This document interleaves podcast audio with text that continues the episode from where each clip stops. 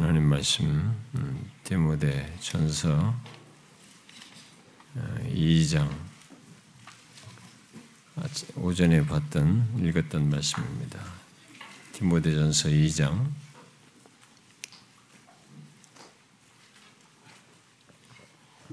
5절 한 절만 같이 읽도록 하겠습니다. 시작.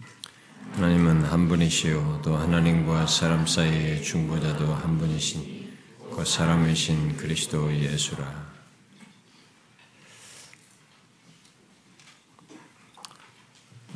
이 시간 우리가 성찬대 앞에 이렇게 모였습니다만 성찬의 시간은 주님이 말씀하신 대로 어, 나를 기념하라라고 하신 그래서 우리 그리스도를 기억하는 그런 시간인데 음, 우리가 지금 예수 그리스도에 대해서 살피고 있기 때문에 제가 예수 그리스도에 살필 때는 그것에 대한 살피는 기간 동안은 성찬식 때 어, 오전에 전했던 말씀에 연결해서 성찬에 적용하는 그런 시간을 갖길까 합니다.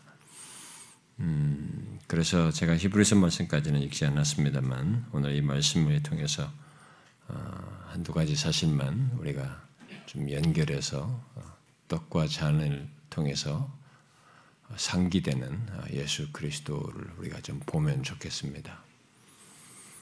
음,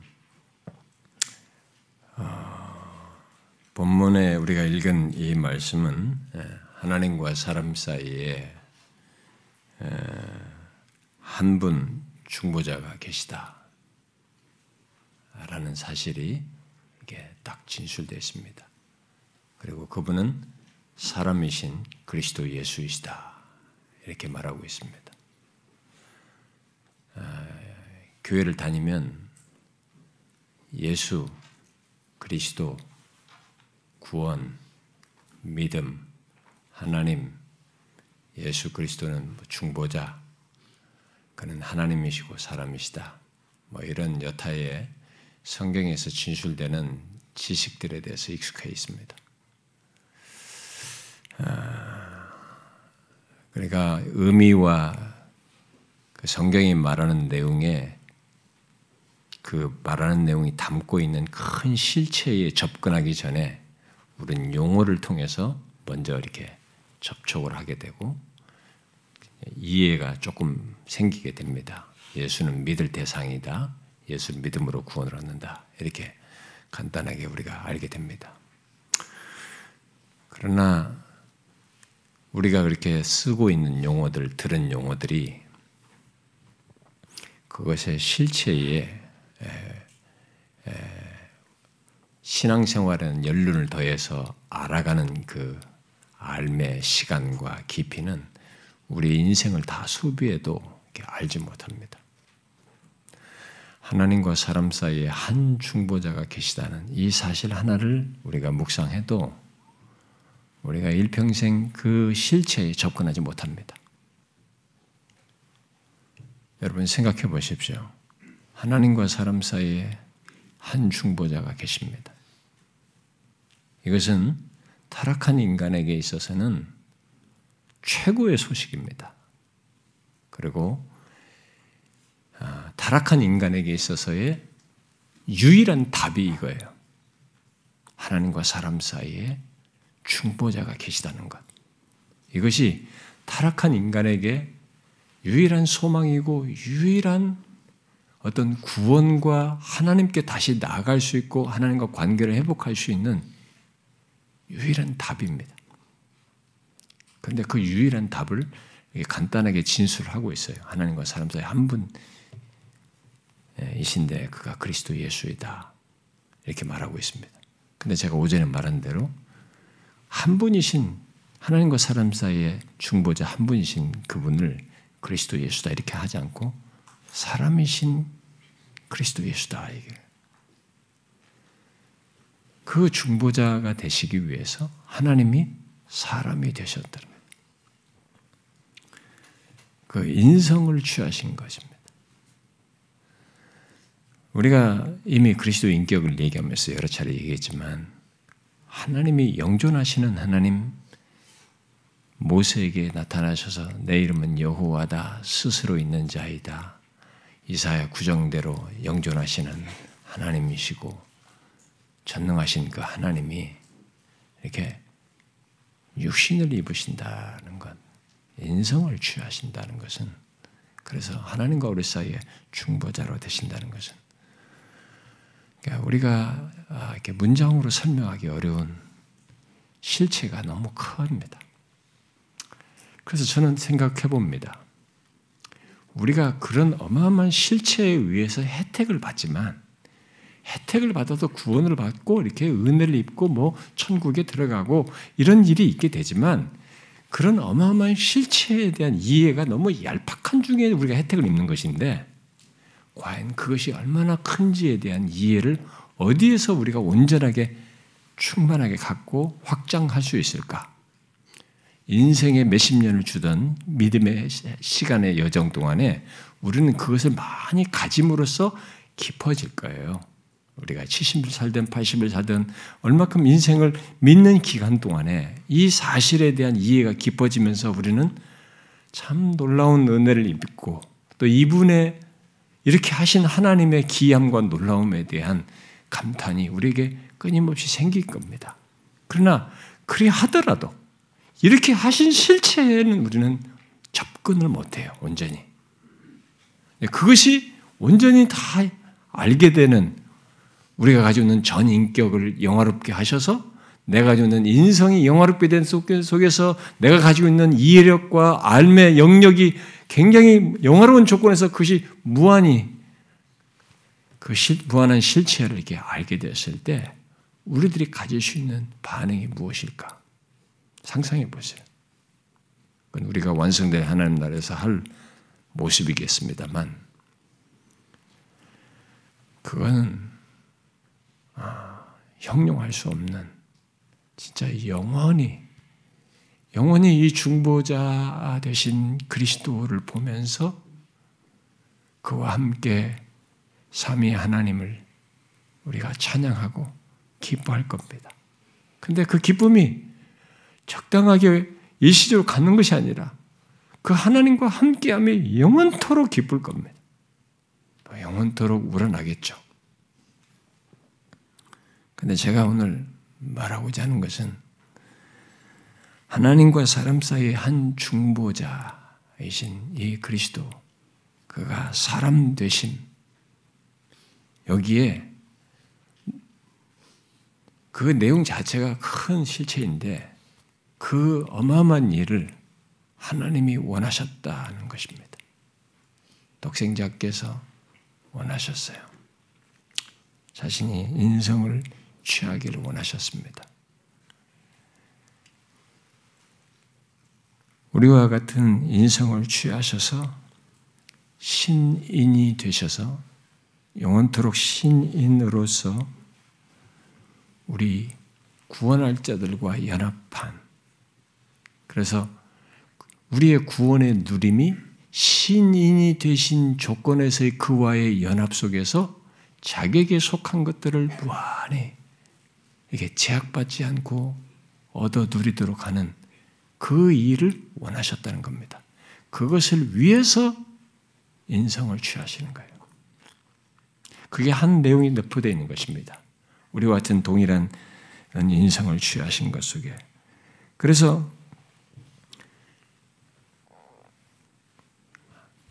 첫 시작에서부터 이런 의도와 뜻을 가지고 행하신 것에서도 우리는 헤아릴 수가 없지만 그것을 실천하셔서 자기를 그렇게 인성을 취하셔서 신인이 되시는 그 과정 다 그런 존재가 되셔서 우리를 위해서 내가 져야 할 죄, 좋은 것도 받는 것도 아닙니다. 우리의 죄를 지시고 죽으시고 부활하시고 죄를 정복하심으로써 그것에 대한 아버지께서 주시는 그것을 우리가 연합한 우리들이 똑같이 얻어들게 그 승리에 동참케 하는 거죠. 죄와 사망을 이긴 승리에 동참하게 하는 겁니다. 그래서 예수 믿어서 구원받는다라고 할 때 그냥 예수를 믿었으니까 종교적으로 이렇게 극락 간다, 천국 간다, 좋은 데 간다 이게 아니고 이런 연결고리를 가지고 있는 것입니다. 그가 인성을 취하셔서 자기 믿는 자들과 연합한 그 상태 속에서 죄와 사망을 이긴 그 승리에 대한 하나님 아버지의 주심을 연합한 우리들이 같이 상속자로서 누리게 하시는 겁니다. 받게 하는 겁니다. 그래서 그에게 속한 것이 우리에게 속한 것이 되는 거예요. 그래서 이게 무한대의 얘기를 하는 것입니다. 그러니까 조금 좋아지는 것이 아닙니다. 그래서 그리스도와의 연합이라고 하는 것이 형용할 수 없는 사실입니다. 현대 신학자들이 모든 구원 교리든 모든 신학에 있어서 가장 경이로운 내용이 모판이 그리스도와 연합이다라는 것을 발견하고 여기에 많은 시간을 투자하고 있어요. 그런 것을 많이 요즘은 글을 쓰고 있습니다. 신학자들이. 그 연합은 우리와 동일한 인성을 취하신 것에서부터 뜻하신 겁니다. 그렇게 함으로써요. 신성 자체만으로서 인성인 우리와 연합은 이게 안 되는 것입니다. 신인이 되셔서 하시는 거예요. 그리고 그와의 연합 속에서 하나님 아버지와 관계의 자유로움과 연합을 갖게 되는 겁니다. 그리스도 안에서 연합이 되는 거예요. 성자께서 우리 안에라고 하는 그 우리 안에를 그리스도와 연합 속에서 우리가 들어가는 겁니다. 그에게 속한 것을 우리가 갖게 되는 거죠. 저는 여러분들이 이 중보자에 대해서 묵상을 얼마나 해보셨는지 모르겠어요. 저희 같은 목사들은 성경을 읽고 어, 신학적인 책들을 읽으면서 책에서 말하는 내용을 지식으로 막 읽기 바빠요. 근데 멈추어서 옛날 믿음의 선배들처럼 그 성경이 말하고 이것을 신학적으로 정리하고 많이 설명한 그 실체를 묵상하는데 우리가 시간을 많이 안 씁니다. 근데 여러분 한번 생각해 보세요. 하나님과 사람 사이에 유일한 중보자, 신인이 되신 이 중보자 생각해 보십시오. 생각을 해보세요. 묵상을 해보시라. 이 우주 만물에 그와 같은 존재, 최고의 존재입니다. 유일한 존재예요. 인간에게 소망입니다. 그런데 중요한 것은 그가 바로 우리의 중보자예요. 죄 있는 나인데 멸망받아야 할 나인데 나를 위한 중보자입니다. 그리고 이 중보자가 나를 죄와 사망에서 구원하는 데 있어서의 중보자로서뿐만 아니라 요한일서 2장에 말한 것처럼 하나님 앞에서 태어나는 유언자입니다. 우리의 죄됨과 문제된 것들에 대해서 죄 없다 할 자 아무도 없는 우리인데 죄를 자백하면 그러는데 그런 내용을 다 말하면서 믿는 자임에도 불구하고 죄가 있는 우리들에 대해서 하나님 앞에서 태어나는 중보자예요. 그래서 예수 믿는 우리에겐 이 세상 만물 영혼부터 지금 현재 이 세상 세계 또 하나님 편에서는 영혼 속에서의 있는 유일한 존재인 신인이신 이 중보자가 우리에게 있습니다.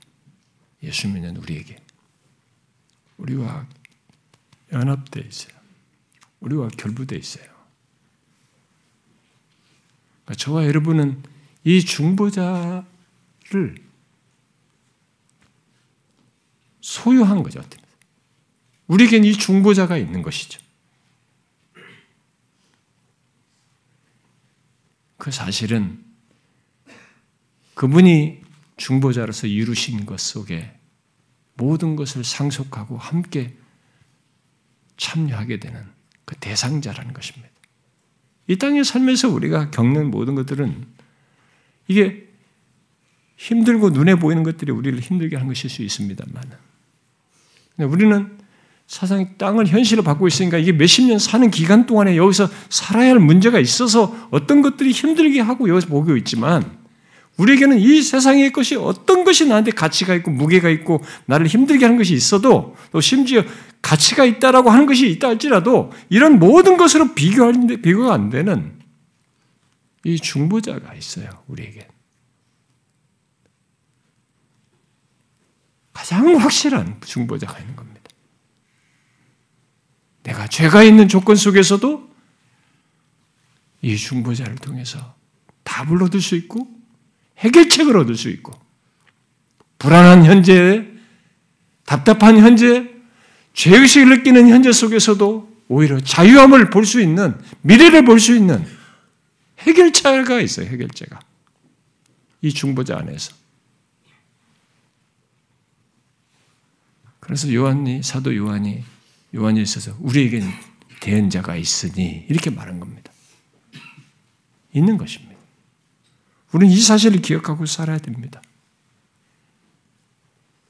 저는 여러분들이 하나님과 사람 사이의 유일한 중보자를 알게 된 것, 그가 자신의 중보자로 계신다는 사실, 이것이 분명 자신에게 확실하다면 무엇으로도 비교할 수 없는 것이 자격이 있음을 알고 이 세상에서 어떤 조건에서든 그를 바라보라죠. 그를 의지하라는 거죠. 그를 붙드는 것입니다. 이렇게 말해야 되죠. 내겐 중보자가 있으니 내게는 하나님과 사람 사이에 내가 가지고 있는 모든 문제에 있어서 가장 결정적인 어려움을 갖게 하는 하나님과의 관계 속에서의 답을 제시할 수 있는 중보자가 있으니라고 말해야 되는 것입니다. 우리에겐 중보자가 있습니다. 너무 놀라운 얘기입니다. 그리고 그에게 속한 것이 우리에게 속한 것입니다.